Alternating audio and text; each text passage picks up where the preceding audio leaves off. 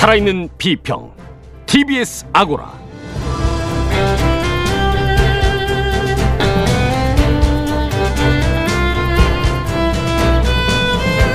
안녕하세요. TBS 아고라 송현주입니다. 코로나19 바이러스 사태가 새로운 국면으로 접어들었습니다. 걱정도 되고 또한 두렵기도 합니다. 주마가평에서는 지역사회 감염 단계로 들어선 코로나19 사태를 점검해보고 우리 언론과 TBS 보도도 살펴보겠습니다.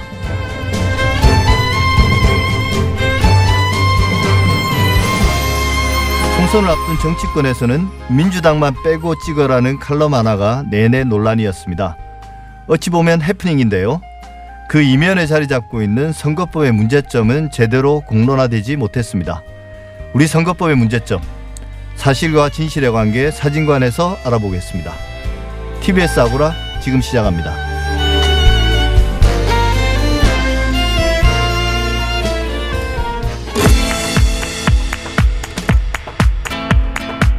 달리는 TBS에 꼭 필요한 평을 더합니다. 주마 가평.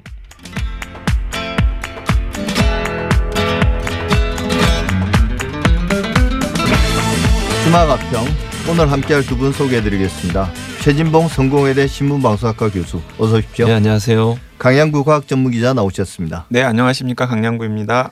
이번 주 들어서 코로나19 사태가 완전히 새로운 국면, 즉 지역 사회 전파로 시작된 거죠. 네, 참 이렇게 그 주말 이틀 사이에 이렇게 분위기가 바뀔 줄 몰- 몰랐어요. 네. 그러니까 금요일, 토요일까지만 하더라도 약간 사태가 진정 국면이 되는 것이 아닌가라는 이제 희망 섞인 전망이 다수였었는데 주말에 확진자들이 대거 나오면서 갑자기 이제 분위기가 지역사회 감염이 시작된 것이 아닌가로 바뀌었고 사실 객관적인 상황을 보면은 이제 상당히 심각하게 경각심을 가져야 될 상황인 것 같기는 합니다. 네. 예, 본격적으로 지역사회 감염이 시작된 것으로 봐야 될 것 같습니다. 예측하지 못했던 일이죠, 사실은. 그러니까 그 전까지만 해도 이렇게 그 접촉 경험도 없었고 해외 여행력도 없는 사람들이 확진자로 나올 가능성이 이제 거의 보이지 않은 상태에서 갑자기 나왔거든요. 그러다 보니까 전체적으로 불안감이 커질 수밖에 없고 이렇게 되면 이제 중요한 것은 방역 당국이 관리 대상으로 삼았던 분들 밖에 있는 분들 중에 지금 예상하지 네. 못하게 나오게 되는 거잖아요.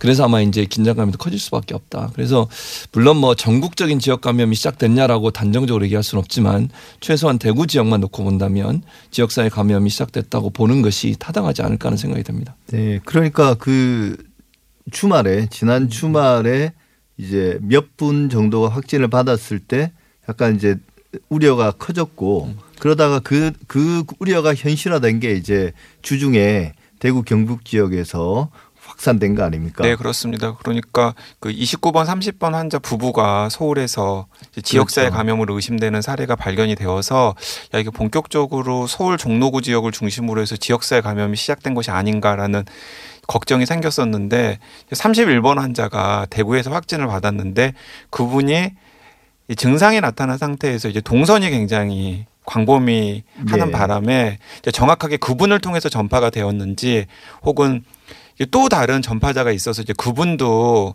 이제 가- 추가적인 감염자인지에 대해서는 여전히 이제 정밀 역학 조사가 진행 중이긴 합니다만은 아무튼 간에 이제 대구 경북 지역을 중심으로 대거 2차, 3차 감염이 나온 상황이어서 특히 그쪽 지역에 계시는 분들이 많이 불안해하고 있는 상황입니다. 예. 근데 이제 방역 당국의 말로는 어 예상했던 것이 드디어 왔다 이런 이야기를 하거든요. 물론 뭐 의학 전문가들은 충분히 예상했던 일이고 그에 따른 어떤 그 대비책도 일단 플랜이 마련돼 있을 것 같은데요. 어떻게 바뀌는 겁니까? 네, 그 주마가평의 그 전화 인터뷰로도 등장하셨던 뭐 이재갑 교수님 같은 예. 분들이 어쨌든 중심이 되어가지고 상당히 차분하던데요. 네, 1, 2주 전부터 계속해서 다른 나라에서 지역사회 감염이 지금 진행이 되고 있는데 한국이라고 별나게 지역사회 감염으로부터 안전하리라는 보장은 없다라는 목소리들을 지속적으로 냈었던 것으로 알고 있고요. 네. 이제 그 연장선상에서 어쩌면은 방역 당국이 잡지 못하는 지역사회 감염이 있을 수 있기 때문에 폐렴 입원 환자로 병원에 입원해 있는 사람들을 대상으로 코로나19 바이러스에 대한 전수조사를 해보자라는 건의를 계속해서 했었어요. 네. 그래서 이번에 지역사회 감염 조짐이 보이자마자 방역 당국이 곧바로 처음으로 내놓은 대책이 폐렴 입원 환자들에 대해서 코로나19 바이러스 전수 조사를 하겠다라는 것이거든요. 이것이 무엇이냐면은 지금 29번, 30번 환자 그리고 대구의 31번 환자, 서울 성북구의 40번 환자 등등이 감염원이 파악되지 않는 지역사회 감염자로 의심이 되는데 그런 분들이 얼마나 많이 퍼져 있는지를 확인을 해야 되잖아요.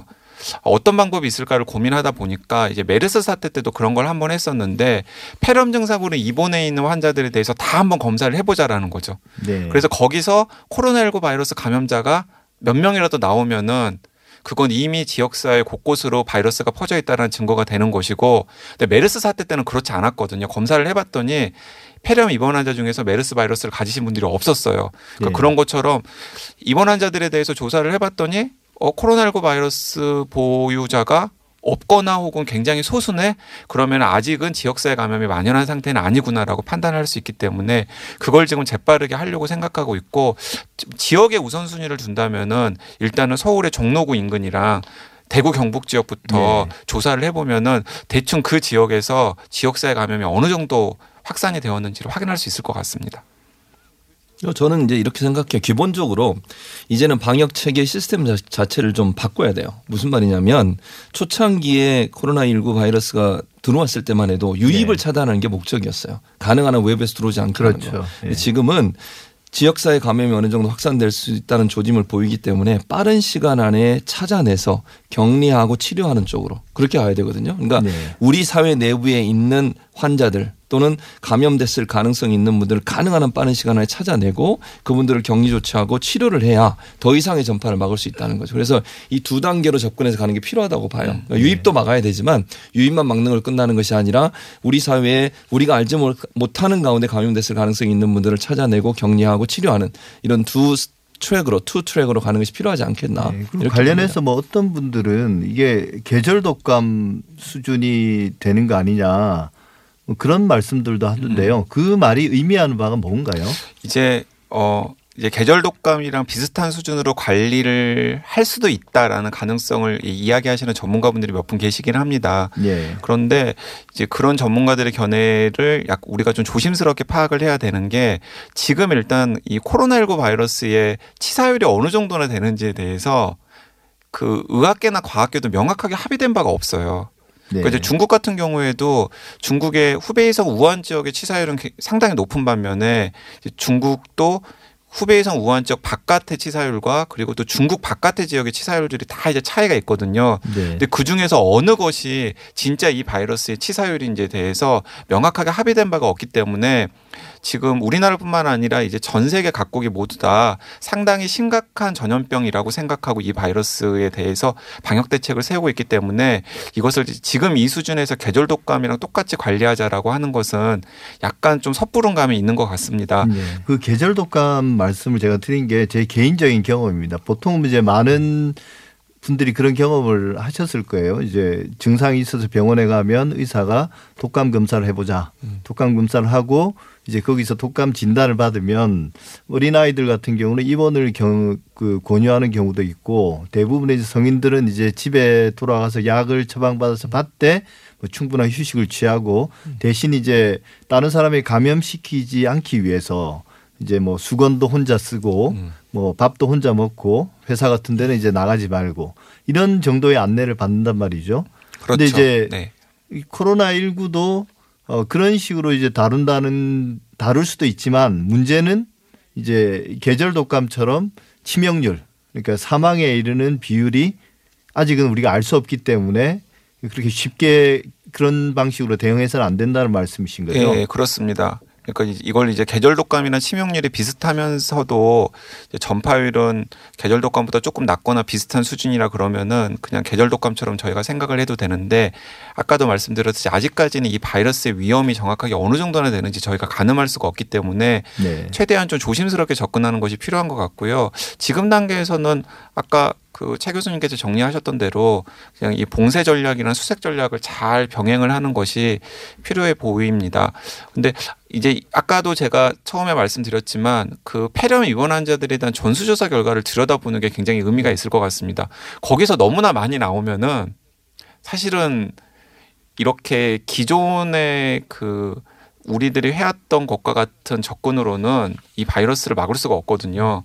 그러면은 최대한 막 봉쇄 전략은 상당히 포기를 해버리고 수색을 잘 해가지고 가능하면 중증 상태로 되기 전에 감염자들을 빨리 찾아내서 그 감염자들을 치료를 하고 또 그 감염자가 더 이상 추가 전파를 마련하지 않도록 하는 식으로 접근을 해야 될 예. 텐데 아직까지는 어느 쪽에 방점을 찍을지를 애단하는 애단하기는 조금 좀 성급한 때인 가 아닌가 싶습니다. 예, 봉쇄 말씀하셨는데 네. 여전히 봉쇄를 이야기하는 사람들은 있거든요. 그렇죠. 중국 봉쇄. 봉쇄만 이야기하시는 분이 예. 있죠. 그러니까 지금 강 기자님 얘기했듯이 봉쇄만 얘기하면 안 돼요. 그것도 필요하긴 하죠. 근데 우리가 이제 아직도 여전히 중국을 완전히 중국에서 들어오는 모든 사람을 못 들어오게 해야 된다. 또는 한 발 더 나가서 일본도 이제 위험국으로 지정을 하고 일본에서 오는 분들도 관리를 해야 한다. 이렇게까지 얘기를 하고 있는데 우리가 관리를 하는 건 철저하게 그분들이 들어오기 전에 예열이 열- 열이 있거나 아니면 뭐 감기 증상이 있거나 이랬을 경우는 당연히 막아야 되겠죠. 그런데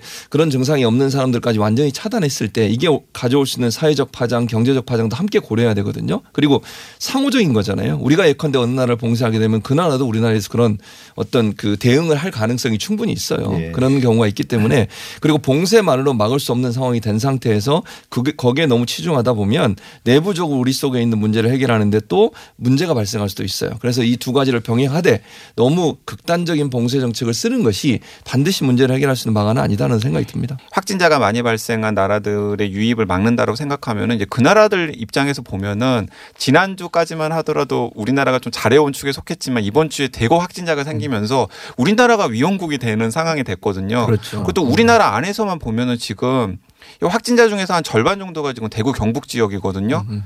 야 그러니까 이 SNS나 이런 곳에서 뭐 대구 봉쇄 같은 말도 안 되는 그런 이야기들이 나오죠. 또 예. 나오는 거거든요. 근데 실제로 중국 봉쇄 맥락을 염두에 둔다면은 사실은 그 연장선상에서는 대구 봉쇄 같은 이야기가 네. 말도 안 되지만 나올 수도 있는 상황이 되거든요. 그러니까 이게 항상 역지사지 상호작인 걸 생각을 하면서 최대한 공동체가 힘을 합쳐가지고 바이러스를 어떻게 막을 수 있을지를 궁리해야지 지금 당장 실효성도 없는데 약간 심리적인 위안을 얻는 그런 방식으로 봉쇄 봉쇄를 이야기하는 것은 적절하지 않아 보입니다. 그런 게 이제 결국은 사회적 편견하고도 그럼요. 밀접하게 관계가 있는 것 같아요. 맞아요. 뭐 예를 들면 외국으로 치면 이제 우리나라 사람들이 막연하게 가지고 있는 그 중국에 대한 네. 편견 이런 그렇죠. 것들과 결합되어 있는 것 같고 그렇죠. 이번에 이제 31번 확진자 같은 경우도 우연인지 음. 그런 어떤 모든 우리 사회의 가장 그 편견들이 좀 결합된 분이잖아요. 예를 들면 이제 그 종교도 우리 사회에서 이제 부정적으로 평가하는 그런 뭐 약간 이단이라고 평가받는 그런 종교 신천지고 기존 기존 음. 기독교에서 그렇게 평가를 하는 예, 거죠. 예. 네, 뭐 맞습니다. 직업도 이제 뭐 이게 좀 의심스러운 뭐 다- 다단계 아니냐 뭐 이런 말들도 있고 그 다음에 이제 그분의 개인 캐릭터도 어 의사의 권유를 두 번이나 뿌리치고 이제 검진을 안 받고 어 종교 활동이나 개인 어떤 사업 활동들을 하면서 많이 이제 돌아다녔고 그렇죠. 어 그리고 이제 뭐 그런 것들 때문에 그런 것들이 결합돼 가지고 어떤 우리 국민들의 어떤 공포와 어 분노가 좀 집중되는 것 같은데요. 그래서 저는 이제 언론이 문제라고 생각해요. 언론이 너무 지금 말씀하신 그 지역적인 문제들을 포커스해서 그것만 보도하고 그걸 자극적으로 선정적으로 보도하는 경향을 보이고 있잖아요. 그게 저는 문제라고 네. 보거든요. 송 교수님 얘기하셨듯이 기본적으로 사실은 그것과 실제적으로 그 확진된 것과 전파하는 건 전혀 연관 관계가 없는 거예요. 물론 같이 많이 모이는 장소에 갔다는 게 종교 활동 시설에 갔다는 거 뭐 그건 연관이 있을지 모르겠어요. 그러나 그분의 나이가 이렇기 때문에 이렇다 뭐 이런 얘기들을 같이 하는 것은 저는 사회적 편견을 만드는 중요한 요소로 작용할 수 있다. 언론이 그런 부분을 집중할 게 아니라 어떻게 그, 어, 확진이 됐고 어떤 관계를 통해서 이분이 어디를 다녔고 거기에 대한 위험성 어느 정도 있고 이런 것들을 집중해서 봐야 되는 거잖아요. 지금 감염병 자체에 대한 문제와 그분의 연관성을 봐야 될 텐데 그분의 개인적인 캐릭터라든지 뭐 여러 가지 부분들을 너무 부각시키는 것은 자극적이고 선정적인 보도를 앞세우는 언론의 태도다. 그거 자체가 저는 잘못됐다고 봐요. 중국에 대해서 마찬가지 아닙니까? 그게 우리한테도 부메랑이 될 수 있다니까요. 거예요. 유럽이나 이런 미국 같은 데 가면 아시아계를 향해서 그런 폄훼 또는 뭐 혐오 이런 것들이 계속 보여지고 있지 않습니까? 이미 많이 드러났죠. 그렇죠. 예. 예, 그런 부분들이 결국 언론이 이런 부분들을 좀 차분하게 보도할 필요가 있다. 그래서 보도 준칙도 만들었어요, 사실은. 그런데 그걸 제대로 지키지 않고 있기 때문에 언론들이 자성을 해서 이런 부분들이 부각되는 것이 결코 도움이 안 된다는 것을 좀 깨달았으면 좋겠습니다. 음, 저는 이제 이렇게 좀 입장을 바꿔가지고 생각해 보면 어떨까 싶은데요. 그 메르스 사태 때 슈퍼 전파자가 되셨던 분 중에 한 분은 삼성 서울병원 의사였거든요. 네. 네, 그러니까 그 누구나 슈퍼 전파자가 될 수가 있는 거예요. 여기서 지금 이야기를 나누고 있는 저희 세 사람 중에 하나도 진짜 운이 없으면 슈퍼 전파자가 될 수도 있는 거고요. 그리고 또 예를 들어서 뭐, 뭐 우리나라에서 제일 좋은 뭐 삼성 같은 기업을 다니면서 예를 들어 명동 성당에 가서 천주교 집회를 하시는 분이 그냥 본인이 증상이 있었는데도 아 이 증상은 그냥 나는 아무런 관계가 없기 때문에 그냥 감기 증상이라고 생각하고 평상시에 하던 대로 하다가 또 많은 분들에게 바이러스를 전파할 수도 있는 거거든요. 네. 그러니까 이런 이 전염병 상황에서 전염병이 유행하는 상황에서는 이 누구나 다 가해자나 피해자가 될 수 있기 때문에 거기서 가해자 한 명을 딱 지목을 해가지고 막 질책하고 조롱하고 혐오하는 분위기를 만들어 놓으면은 그게 어떤 후과가 생기냐면은 약간 위축 효과가 생겨서 어 분명히 그 바이러스와 관련된 증상이 있어도 아 나는 아닐 거야. 라고 하는 보호 본능 같은 게 생긴단 말이죠. 그렇죠. 그런 반응이 음. 거짓말도 하게 되고. 거짓말도 하게 되고 당연하죠. 그러면은 그게 이제 그 결과가 이제 이 31번 환자가 음, 지금으로서는 슈퍼 전파자가 되었을 가능성이 큰데 이런 것처럼 막 전파하는 그런 일이 생길 수가 있는 거거든요. 맞아요. 그래서 이 혐오 분위기 그리고 또 감염자를 막 조롱하고 질책하고 이런 분위기는 오히려 우리 공동체 방역에도 도움이 되지 않는다라는 사실을 좀 특별히 강조를 하고 싶습니다. 네. 뭐 신종 코로나, 코로나 19에 관한 이야기 지금 주막 앞평에서 하고 있는데요. 잠시 전화 말씀 듣고 TBS 이야기도 좀 해보겠습니다.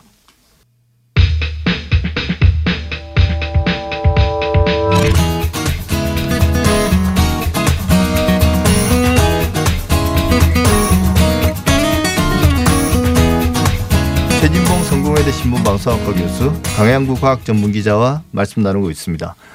어, TBS 같은 경우는 그동안 이 코로나19에 관련된 보도들을 거의 잘 업데이트 해왔고요. 어, 그랬었는데 이제 TBS도 마찬가지로 지난 주말 정도까지는 아, 이게 좀 진정되는 게 아닌가. 그래서 분위기도 상당히 괜찮았습니다. 그런 관련 인터뷰들도 좀 지엽적인 것들도 많이 했던 것 같고요. 그러다가 이제 주 중반에 대구에서 급속하게 환자가 늘어나면서부터는 완전히 예, 흔히 말하는 그 태세 전환이 이루어졌는데요. 뭐 그 자주 나오셨던 이재갑 한림대 감염내과 교수가 출연해서 여러 말씀들을 했습니다. 일단 그 오디오 내용 듣고 말씀 계속 이어가겠습니다.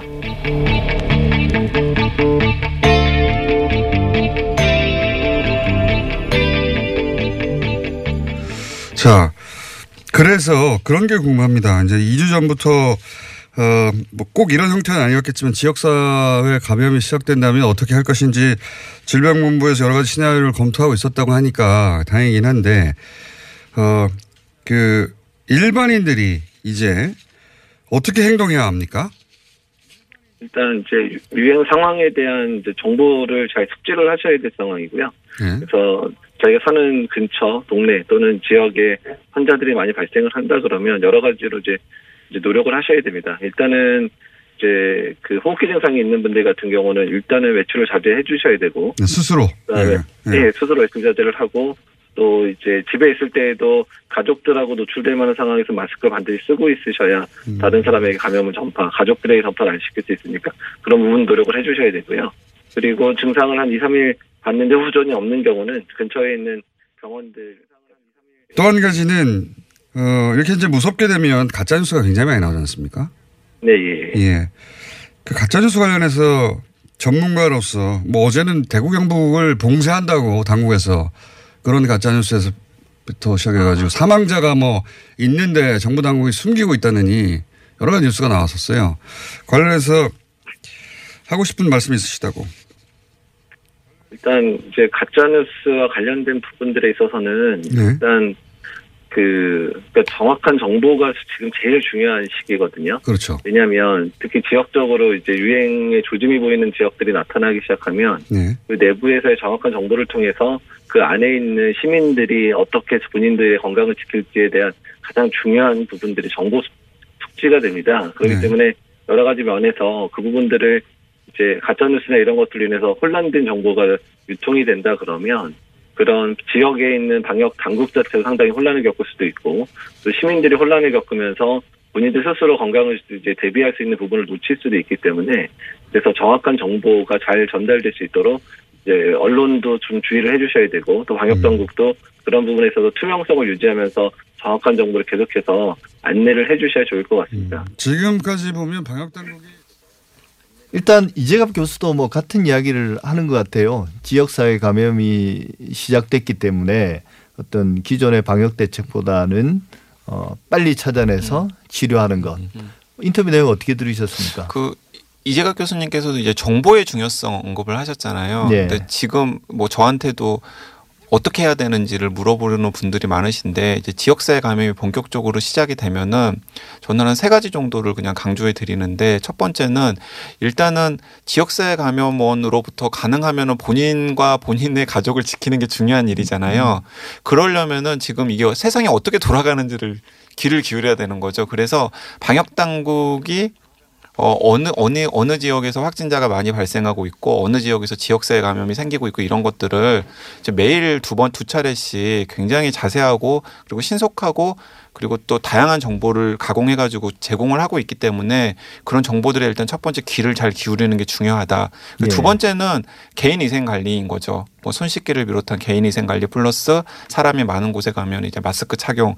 그리고 네. 이제 세 번째가 지역세 감염이 나타나면은 가장 문제가 되는 게 60대 이상의 고령자 감염이 늘어날 가능성이 큽니다. 예. 이번에도 보면은 감염원이 파악되지 않은 지역사회 감염 의심자 확진자들이 대부분 다 60대 이상의 고령자들인데서도 알 수 있듯이요. 근데 네. 이 고령자를 같은 경우에는 일단 바이러스에 감염이 되면은 기저질환을 가지고 계시거나 원래 면역계가 약 해지셨을 가능성이 크기 때문에 그렇죠. 자칫하면 은 중증으로 이어지고 있어서는 안 될 일이지만 이제 사망 사례까지 나올 수도 있거든요. 네. 그러니까 가능하면은 어르신들에게는 이 방송을 들으시는 자녀분들이 그 사람들이 많이 모이는 뭐 집회라든지 모임이라든지 이런 것들은 조금 한동안은 좀 출입을 자제해 주시는 게 좋습니다라고 공고도 드리고 그리고 마스크 같은 것도 좀 권해 드리는 게 좋을 것 같다는 생각이 듭니다. 예, 사실 뭐그 이 나이 드신 분들한테는 정보가 빨리빨리 전달이 안 되는 측면도 있는 것 같아요. 네. 예, 그래서 뭐 어, 이것도 이제 편견일 수는 있지만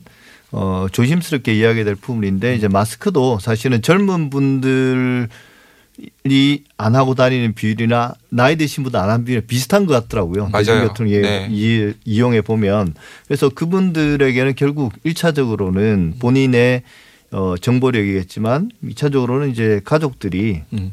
적극적으로 정보를 전달해서 좀 주의를 기울이는 게 필요하지 않을까. 네. 그리고 네. 또그 제가 또 정보 이야기가 나왔으니까 한 말씀 덧붙이고 싶으면은 이 소셜 미디어에 유포되는 정보에 너무 의존하시지는 말면 좋 마, 네. 그렇지 않으면 좋겠습니다. 예를 뭐 TBS라든지 아니면 뭐 지상파 방송 방송은 어쨌든 재난과 관련돼서 공적 책임을 가지고 방송을 하기 때문에 가능하면 정부에서 공표한 내용 그리고 확인된 내용들을 어쨌든 정보로 제공을 하거든요. 그러니까 그런 정보에 귀를 기울여야지 뭐 소셜 미디어에 돌아다니는 정보들이나 아니면은 약간 매체 공신력이 떨어지는데 되게 선정적이고 자극적인 정보들을 짜깁기 해가지고 제공하는 그런 뉴스들에 너무 귀를 기울이면은 오히려 잘못된 정보를 가지고 있게 되어서 효과적이고 현명한 대응을 못하게 될 수도 있기 때문에 이게 가짜 뉴스가 꼭 이럴 때 가장 기승을 부리지 않습니까? 그렇죠. 네. 그러니까 이게 사람들의 어떤 불안 심리를 이용하는 거거든요. 그 불안 심리를 이용해서 가짜 뉴스가 확산되고 퍼지게 되는데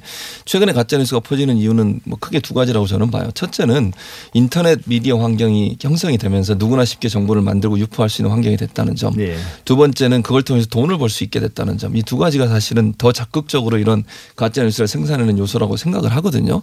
그러니까 유튜브나 아니면 다른 SNS를 통해서 또는 개인 방송을 통해서 자극적이고 선정적인 정보를 만들면 사람들의 구독자나 아니면 시청자들이 늘어날 수 있잖아요.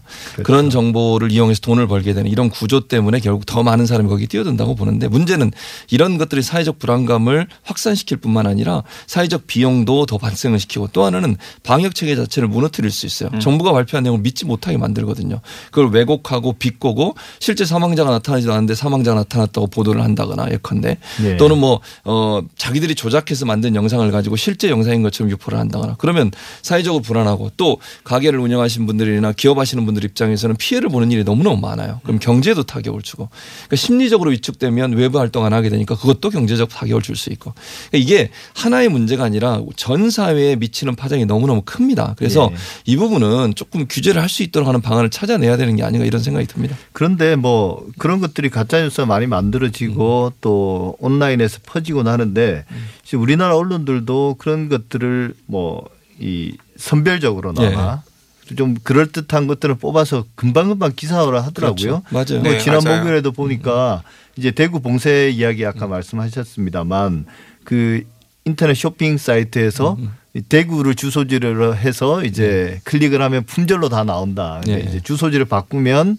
어 이제 물건이 있는 것으로 뜬다. 예. 이게 이제 대구 봉쇄가 시작됐다 이런 게 막 떠돌았는데 그거를 그 기사화 시켰더라고요. 예. 그런 그러니까 이야기가 있다고. 그러니까 이제 전형적으로 이제 악화가 양화를 구축하는 네. 이제 구조인 거죠. 그러니까 이제 뭔가 공신력 없는 인터넷 미디어들이 자극적인 제목과 그리고 자극적인 내용으로 이 클릭수를 올려서 수입을 얻는 그런 모델이 이제 만들어지니까 그걸 기성 언론사들도 뭐 인터넷 뉴스팀 이런 식으로 해가지고 계속해서 비슷한 기사들을 찍어내서 자기 독자 외에 다른 독자들 인터넷에서 유혹을 해가지고 막 유포를 하는 경향이 나타나고 네. 있는데 어, 참, 이번 사태를 보면서 이게 한국 언론이 여러 가지 문제점들이 굉장히 많은데 이런 재난 상황에서 언론이 오히려 공적으로 중요한 역할을 하기보다는 재앙 같은 역할을 할 수도 있겠구나. 라는 생각을 저는 이제 현직에 있는 사람으로서 또 한 번 뼈저리게 실감을 했고요. 꼭 한번 짚고 넘어가고 싶은데 그, 그 조선일보에서 또 좀 어처구니 없는 보도를 해가지고 논란이 좀 되었었잖아요. 그 이제 29번, 30번 환자 부부와 관련된 일인데 29번 환자가 확진이 된 다음에 그 30번 환자와 접촉을 해가지고 예, 예. 격리 상태에 있는데 네, 격리 상태에 접촉을 해가지고, 때 네. 근데 그건 어쨌든 간에 충분히 지금 아 지금 이 상황이 본인이 정상적으로 취재를 해서 보도를 하, 하면 기사로서의 가치도 그렇게 크지 않을 뿐만 아니라 그렇죠. 아니라 그리고 방역에 있어서도 문제가 된다라는 사실을 분명히 알았을 것인데도 불구하고 그걸 했거든요. 이제 그런 내용에 대해서는 좀 이렇게 언론 공동체 내부에서 약간의 명확한 자정이라든가 제재 같은 것들이 있어야 이 재난 저널리즘의 최소한의 금도 같은 것이 마련이 되지 않을까 네. 하는 생각도 듭니다. 저는 뭐 개인적으로 이번 그 코로나 19 사태가 좀 마무리되고 나면 또 한 번 일종의 백서 같은 게 만들어져야 된다고 보거든요. 언론의 보도와 관련해서. 그래서 최인봉 교수님 마지막으로 전반적으로 이번 뭐 아직 진행 중입니다만 우리나라 언론들이 그동안 이 그 코로나 19와 관련된 보도들을 뭐 한번 총평을 하신다면 그 기본적으로 아까도 얘기가 나왔습니다만 너무 그 속보 경쟁, 경쟁, 속보 경쟁에 내몰려 있어요. 그러다 보니까 인터넷 언론들과도 경쟁하고 또 빠른 시간 안에 보도에 사람들의 클릭을 유도하려는 그런 유혹으로부터 기성 언론들도 자유롭지 못하다고 저는 생각을 합니다. 예. 그러니까 확인되지 않은 정보를 누구보다도 먼저 보도하려는 욕심이 생기다 보니 철저하게 검증하고 확인하는 단계가 자꾸 생략이 되는 겁니다. 그거 자체가 저는 큰 문제라고 생각해요.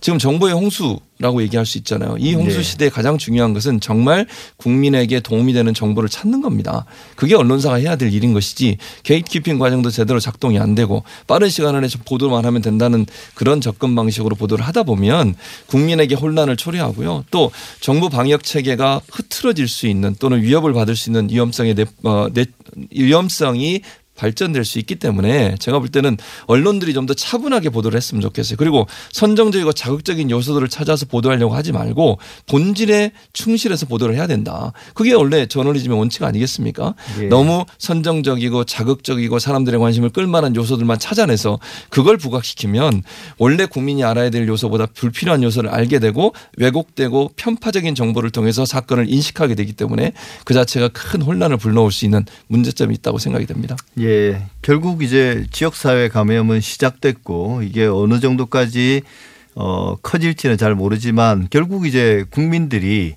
스스로 올바른 정보의 기초에서 어, 최대한 방역 당국과 일종의 협조해야만 그 범위가 최소화 되겠죠. 그렇죠. 그래서 언론은 언론으로서 정확한 정보를 제공해야 되고 예. 또 국민들은 스스로 또 어찌 보면 올바른 정보들을 이제 가짜 뉴스와 그걸 좀 그 분리해서 어 그러니까 무조건 받아들이는 게 아니라 어 그런 것들을 분리해서 뭐 이 가려내는 능력도 좀 필요한 것 같습니다. 그렇습니다. 좀, 예. 국가가 위기 상황인 건 분명한 것 같고요. 어 하루 빨리 이게 좀 정상화됐으면 좋겠습니다. 최진봉 선거외대 신문방송학과 교수, 광양구 과학전문기자 두 분 말씀 감사합니다. 예, 네, 감사합니다.